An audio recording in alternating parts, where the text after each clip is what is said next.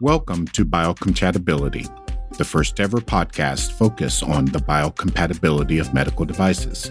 NAMSA is happy to bring biocompatibility to you, where each episode features leading industry experts and their discussions on biocompatibility challenges.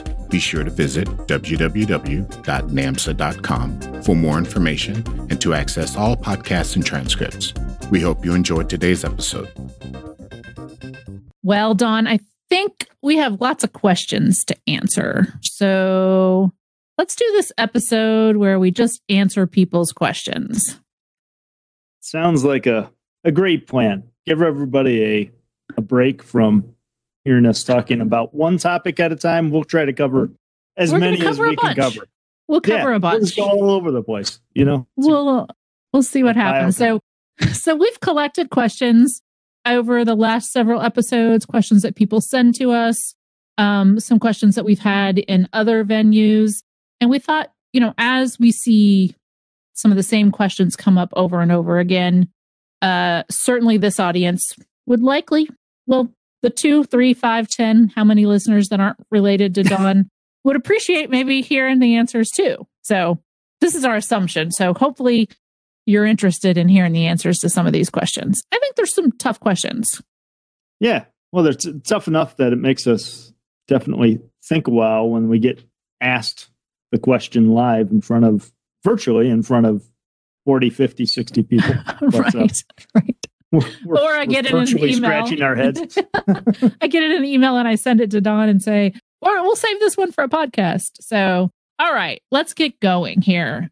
This one is good. So, the the part 18 obviously or actually it's part 1 kind of mentions the need to perform physical chemical testing in order to come out with a risk assessment or evaluation for a device. Or can we do a risk assessment evaluation referring to toxicological data reported previously? So, I mean, I think that that's the question is is chemistry testing always needed for me to do a risk evaluation? I think that kind of sums that one up. Yeah. Yeah, I think so. And and kind of the other concept, can I do a risk evaluation with well, like you said, do I actually need chemical characterization testing in order to do a risk assessment? And I would say there from a purist point of view, no. You know, in terms of testing, I guess that's the key thing Right. in, in that is that I can certainly do a preliminary risk assessment, my initial risk assessment that results in my plan of invest evaluation and not have any extractables testing because part of my plan might be to go get extractables testing. But does that mean that I always need it? No.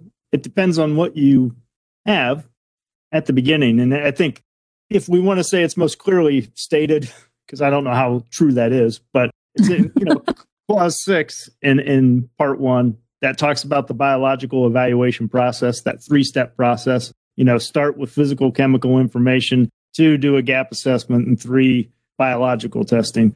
It's kind of hard to do the gap assessment without at least attempting to collect some information in terms of what you know.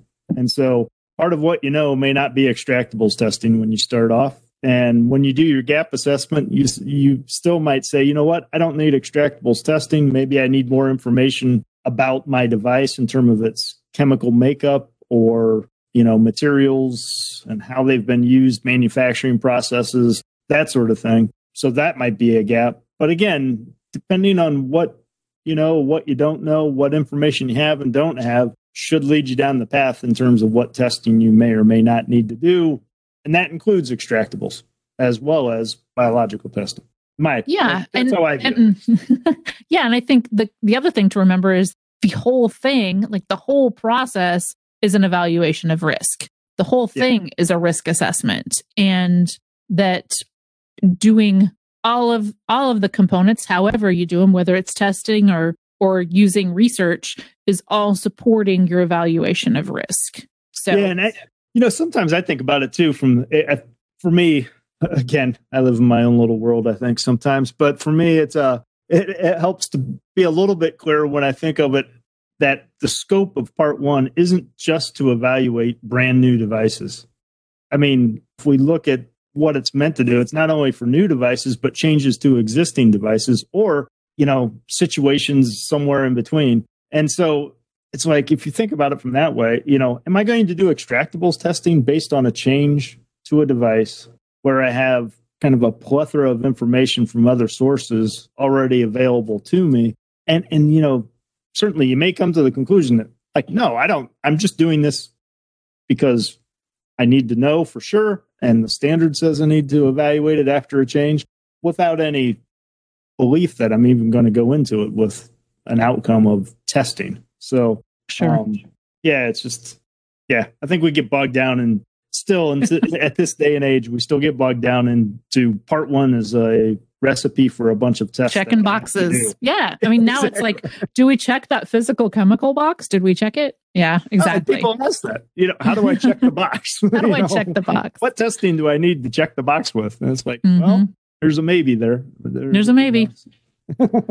All right. So this is another one that I think is is interesting in in the fact that EUMDR has certainly brought in some complexity. I think I can say safely say some complexity to the biological evaluation. So they've seen references to the E EUMDR for user contact. And how does that align with part one? And really then kind of as a follow up, what does that mean when it comes to user contact and biological safety? Yeah, yeah, because there's these these kind of stipulations within the standard, even in within FDA's guidance to some degree, where they both say that you know we're looking at items that don't contact the user. I mean, that don't contact the patient, contact the caregiver, but they're not actually protecting the caregiver. They're not a glove. Right. They're not a face mask. You know, those I think are the two classic examples that are in the standard. But I certainly, from what I see, I see the expectation is still there that it goes beyond items for protection because there's other things in part one that talk about other types of devices, ex- components that aren't items for protection, but that would primarily be contacted by the uh, you know somebody other than the patient. And you see that under like the skin contacting uh, note in uh, clause five of part one when it talks about categorizing and you know they talk about skin contact and that sort of thing. And there's things mentioned there that certainly aren't for protection, and and they come up from time to time now for sure. I mean, you have things that are essentially well, not essentially, they are cell phones that are you know right. the iPads. I had one. I mean, literally, I mean, those come up. People say, you know, yeah, we don't modify the iPad in any way, but I'm not going to test the case of an iPad because if somebody holds on to it, and that could be Right. user as well as caregiver. But then again, you know, the the common one I think that comes up, at least historically, has all always come up as handles of Handles. devices. Yeah, for sure. What do I do about the handles? yeah and and again i i don't think just because the standard because the handles aren't there for protection that you get to ignore the handle i and and i don't think certainly mdr is not going to let you ha- ignore the handle for safety reasons and for other reasons as well you know whether it be 10.4.1 gspr 10.4 that kind of concept because it's part of the overall device that say you know if you're talking about a cardiovascular catheter that that certainly is invasive so you know there's there's other requirements mdr specific that wouldn't let you say ah you don't have to worry about that part because it's not protecting anybody eh, that's not how i see it working Right. Right. But along those lines, you don't want to throw it in with your implant just to throw it in. Like let's let's not let's not throw it in make one big soup. Um yeah we certainly don't want to go that direction. Yep, yep. And I and, and you know, as common as that type of stuff seems to be, I mean, I just this week was working through a situation where there was a change to, you know, the tip of a device that's an implantable. And even in that case, I was like, okay, I don't want to dilute my extracts with the entire device because this change is like Just the tip. just the tip. I mean, it's a really small change. So, you know, it's it's not the same as that, but it's that same type of concept that, you know, you got to Yep. make sure that what you do makes sense for, for what you're investigating and and and make sure sure. that everybody understands it.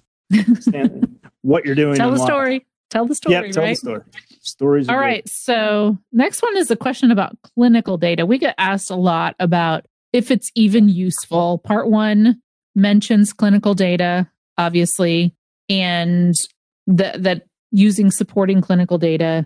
Uh, but there's been some questions about, say, the clinical data comes from outside the US. Is the FDA going to acknowledge that? Is clinical data even useful? So I know it's our favorite answer of it depends, but um, maybe we can elaborate on that one. Yeah, I guess a couple of different ways to look at it, and you kind of talked about them already. Is is the idea that if you have clinical data, even if it's outside the United States, but if you have clinical data and you're doing a your preliminary risk assessment to evaluate this device, and you have that clinical data, again, from a purist point of view, should you have to include it in your evaluation mm. um, that you're doing at that time for whatever reason? In my opinion, because the standard says to take all types of information into consideration. So if you just ignore it, there could be some potentially useful data there telling you something about you know a risk that you need to evaluate further at this point or it might be information that says generally speaking this thing seems to be safe whatever the thing is whatever type of device yeah, it is yeah. and that's where it's general information probably in some cases it might be specific depends on your situation and we always preach the why why are you looking at the data how are you going to use the data what do you expect to get out of it all of that plays into kind of the other part of that question is will the FDA even, in terms of biocompatibility, even care? Mm-hmm. And, and I would say they will. It's just a matter if you use that as your primary source of information to omit the need for some test, then that data better speak to the output of that test pretty directly. Yeah. So just because nobody's died doesn't doesn't mean it's not a sensitizer. exactly. Exactly. But I mean, could you weave into your overall evaluation rejection rates of an orthopedic implant outside the United right. States? You know, again, possibly, and it depends on what you're weaving that with. Uh, you know, what other things are you weaving together? You know, that might be one thing. You might have a large animal safety study who knows what else you know, common material common manufacturing processes and it's just one more piece of the overall puzzle but down to the nuts and bolts with dealing with fda if you're going to use the data to offset the need for a test it better speak to the endpoint very specifically. They do fda you know mentions that in their biocompatibility guidance. One example that's in there is um, no need for SC5B9 complement activation testing if you have no signs of anaphylactic shock in your in a clinical study that was performed, um, something along those lines. So, I, I mean, it's not the best example, but again, it is yet an example of of of that type of situation because now you don't have to do one test. Could you draw some other hemocompatibility endpoints out of that? Possibly, but again, it's probably going to be in a more general standpoint than the the complement activation uh, point that that's mentioned in their in their guidance. Yeah. Right. Okay. This is a good one because it's about our favorite topic, manufacturing process. I don't know if it's favorite. Maybe it's more less favorite than class six testing.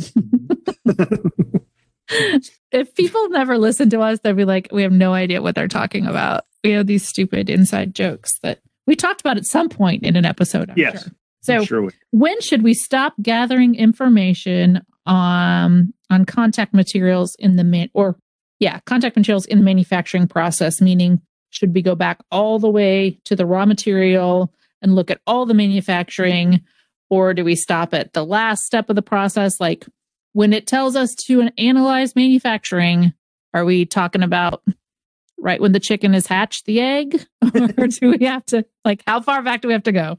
Yeah, and that's I mean, I haven't myself seen it go all the way back to you know trying to understand the chemical formulation of contact materials that are used in the manufacturing process. So if I have a stainless steel mandrel, you know, I might care that the mandrel is made out of 303 stainless steel or 316 stainless steel. And I think I'm likely going to leave it at at that.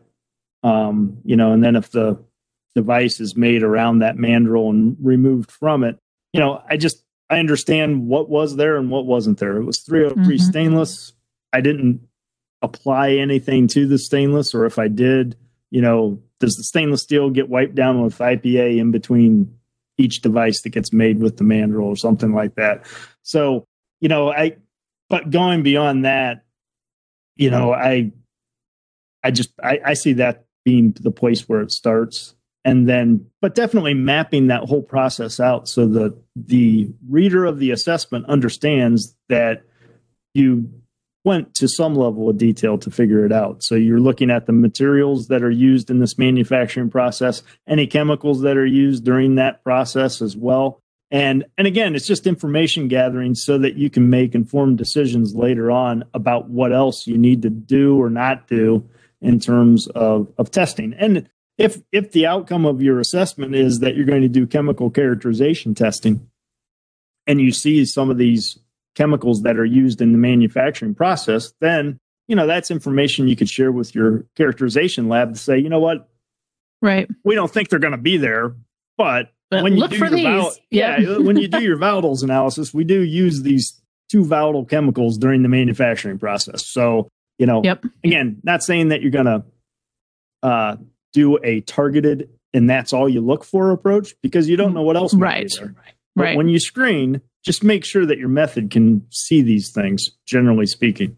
And if if it's appropriate to shoot them in as you know additional standards, you know if they're not there, so be it. But again, you know it's allowing you to be a bit more specific in what you are looking for instead of just generally screening it and have irrelevant standards or what seems like irrelevant standards sitting in your test and nothing relevant to um, the actual process. So I yeah, I I don't know that I would go back to again, you know, the the the the mines where all of the uh, elements were uh, dug out of the ground in order to make something. Right. definitely would go back to the starting materials again, just so you show your due diligence that you actually attempted to collect the information that you're supposed to get in terms of manufacturing and put it in as part of your assessment.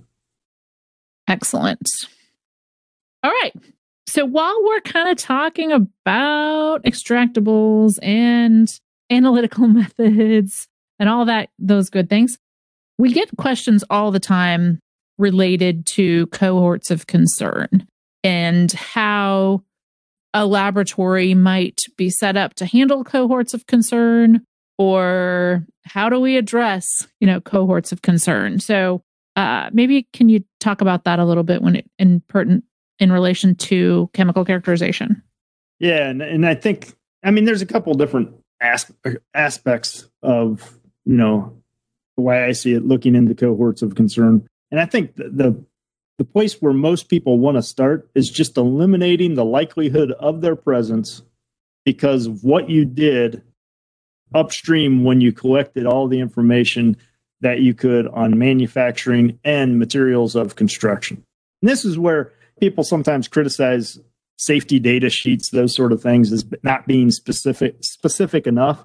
But oh, always, I always like to say, you know, those things, depending on how detailed they are, as well as other certifications that you get with your materials, you know, it, it becomes a, an important thing to know in terms of what's not in your device versus what Mhm. is. So if you can get some information that says, look, this this is REACH certified, this is who knows what else certified, CL, uh, CLP certified, that sort of thing. And they're basically doing that to state what is not present. Then a lot of those hazardous, highly toxic chemicals, like the cohorts of concern, would likely not be in your product. Um, and you might be able to even get a statement in some cases. I don't know how common this would be, but you might be, be able to get a specific statement from a supplier kind of speaking to the likelihood of presence of cohorts of concern. I don't know that I've Mhm. ever seen that done before, but I could imagine some larger companies that have enough weight could say, hey, you want us to keep buying tons of material from you? Well, this is what we need. But anyways, yeah, and then just also looking at the categories in ISO 21726 and uh, ICH guidelines, looking at what they are talking about in terms of the cohorts of concern. and you know in some cases they're more more of a risk to be something that's in food than it is in a polymeric device if for no other reason that in some cases they're commonly found or could be commonly found as something that would be present in a pesticide. Well how's a pesticide going to get into my plastic or into my right. metal? That sort of thing. But anyways you know so i think it's breaking that down. And and um i forget what if it's part one or part 18 that indicates that the process by which one starts investigating cohorts of concern is eliminating their presence based on information gathering rather than testing. And that's where, yep. when we get into extractables, you know, you got to remember as well, we're screening for all types of chemicals. And so I wouldn't expect that a company would investigate cohorts of concern as a targeted chemical analysis.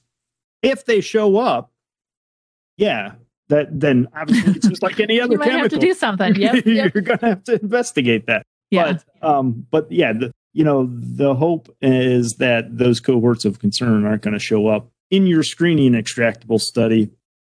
But again, if you're doing three different vehicles, you know, different analytical techniques looking for, you know, inorganics as well as various types of organics, then from a screening perspective, you should get even more confidence that these chemicals are not there.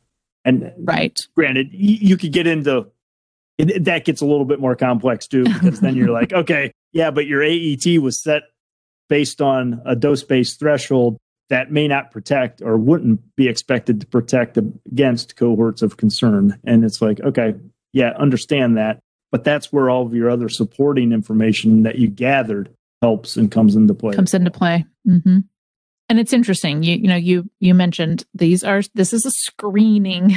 This is screening. I think often folks especially i think folks that maybe come from other industries think that we're looking for targeted chemicals here. Um, but this is really a broad screen of for part 18 the way it's you know the way the right. chemistry is performed so you uh, i have a follow-up to that that i think you segued into nicely um, when you're talking about composition, right? So the the difference between composition and extractables. And yeah. I think that really came into play with the MDR. We never really talked about composition so much until the MDR. Yeah, and that's where it gets, you know, and I, I gotta, I think every time we talk about Part 18, that's got to come up. I, I, I, think every time. I think every time, yeah. and then it comes up again you know, after somebody uh, lets it sink in a little bit. And then later on in our course, we talk about, you know, uh, MDR, and somebody's like, now, wait a second. Yep. but yeah, so I think, you know, when you talk about biological safety, biocompatibility, in terms of an extractable point of view, you know, you're focused on what may come out of your device. You know, under exaggerated conditions, exhaustive conditions, hence the reason it is what may come out, not what mm-hmm. will come out. But then composition is a different character. it's it's what's there. You know, it's it may not come out, but it's there. But it's there. And and so when you're talking about MDR, you know, your initial focus in terms of like 10.4.1 GSPR is on what's there, either from manufacturing or material of construction, typically both and and so how much is there? So not just qualitatively but quantitatively understanding what's what's present. So that you understand the risks and you can allow those that are exposed to the device to understand what's in the device that they're being exposed to. So that transparency thing comes into play which is a different you know again a different animal than extractables and biological safety. It might not be a chemical, a hazardous chemical may be there in the composition up front, but it doesn't mean that the device isn't safe. Sure. Um, so then, you know, later on from an MDR perspective, you know, we we we talk about and and enforce the fact that extractables in some cases can be the qualifier for what you find in your composition. Because again, you still once you know something's there, you still have to prove that your final device is safe. Otherwise, that that chemical doesn't come out at levels that are significant, which is based on part 17 analysis type thing. So I, I think it's it's definitely. I mean, two years ago, this caused even more confusion than it does today. But as of you know a few weeks ago, the question still comes up. So I think it's Right. still fair to talk about it for sure. Absolutely. So we kind of touched on this. Well, no, we didn't really touch on this, but I think I was thinking we we might get there is is you know extractables, especially exhaustive extraction, try to represent worst case scenario, maybe even like what's your whole life type of exposure. So in part one, I think it is it it addresses evaluation in terms of the whole life cycle of the product we get lots of questions about how do I address that in terms, how do I address biocompatibility in terms of that clause? Like, how do I literally address whole life cycle? It's like, come on, the standard gave you one sentence. What else do you Give you one sentence. oh, well, never mind then. We'll just ignore that question. Go read the standard. And now that you're back, right. Sorry.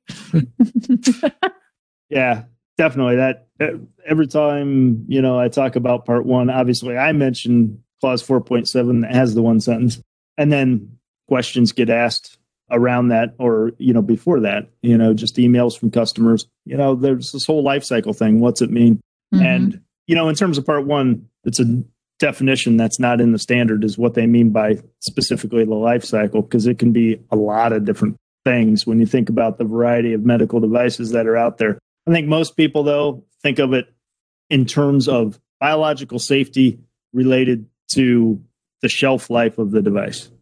I make it today. I put a three year expiration date on it. It sits on the shelf for three years. My biocomp testing was done or my evaluation was done on a fresh device. I didn't wait for three years to do whatever testing I decided to do. So, how do I know that that correlates to a safe device three years later? And in some way, shape, or form, based on the fact that that clause is in the, the standard now, I think from that perspective, you would have to provide some evidence of how you reach the conclusion that it remains safe. And I mean, I've seen some regulators ask for biocompatibility testing before and after shelf life. Um, No, no, no, no. exactly. Special. Yeah. Mm. What I, you know, still, I still see most companies doing their whatever testing they decided that they needed, they do it on a fresh device, you know, because they need to move and they need to move fairly quickly. Mhm. So they gather that data, and, and conceptually, most think of it as being the worst case scenario, anyhow, because the likelihood for chemicals to exist, you know, without maybe degrading, getting released if they're volatile or something like that, might be on that fresh device, you know, the one that comes right off the line, goes into packaging, and then you send it off into biocompatibility testing fairly Mhm. shortly thereafter. So, you know, I can see the logic there. And then at, at the end of shelf life, you know, especially for sterilized products, you know, the end of shelf life, you know, typically some think about it as being a package integrity type evaluation, make sure that the sterility of the product isn't compromised after it sits on the shelf. But in order to do that, you know, likely you age samples both accelerated and real time. And then there's things that you can do after that aging process that would help with biocomp. And, you know, granted, you're doing all the package integrity stuff, but regarding the device, you know, you can look at the physical performance, functional performance testing that you would do on that device. If there's no changes, if it still falls within the specs, then in a way that tells you something about biocompatibility because nothing grossly changed that would change its physical specifications, whatever it is that you established for the product. Likewise, again, you might pull one device out of there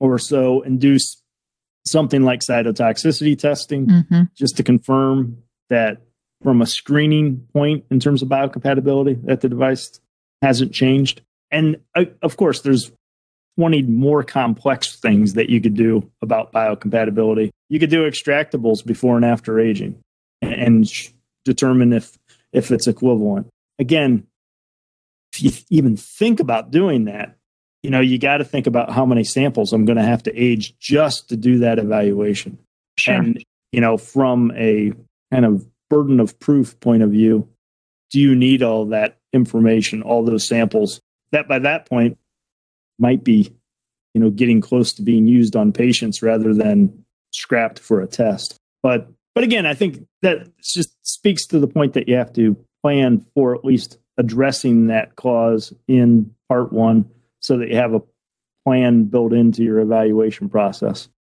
Excellent. I think one more here and we'll wrap up. It's how come Sherry isn't as funny as Don? Because Don talks more. That's the only reason. He's got more uh, opportunities for uh, you know comic relief because he gets tired of hearing himself talk. Basically, whatever. no, I just uh, had to throw that one in there. I was going to make it how come Don isn't as funny as Sherry, but I thought that would be a little bit like you know, rope, you know, kind of egotistical on my part. So how come Sherry isn't as funny as Don? Anyway, all right. Well, we answered some of those hot questions you know, we go through a lot of these things in our public training events, whether it's live or or in person. So if you're you're certainly interested in more training, you can find uh, that information at www.namsa.com slash events. Um, we are, for those of you listening to it in present time, we are planning on some live in-person events coming this fall. So that's good. We'll be able to see each other, not just behind computer screens. Those of you listening in the future, you can look back in your history books and see that in 2020 we had a global pandemic and we couldn't go anywhere.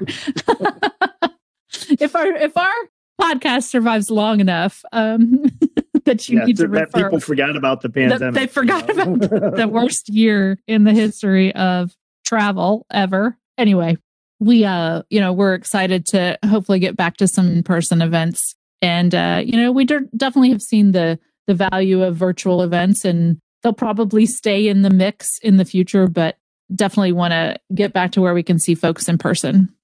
Sure. All right. Thanks, Don. Thanks for your time. No problem. Thank you. Thanks for listening. If you enjoy biocompatibility, we'd love for you to subscribe, rate, and give a review on iTunes or your favorite podcast store. For free resources and material, remember to visit www.namsa.com slash resources slash podcast.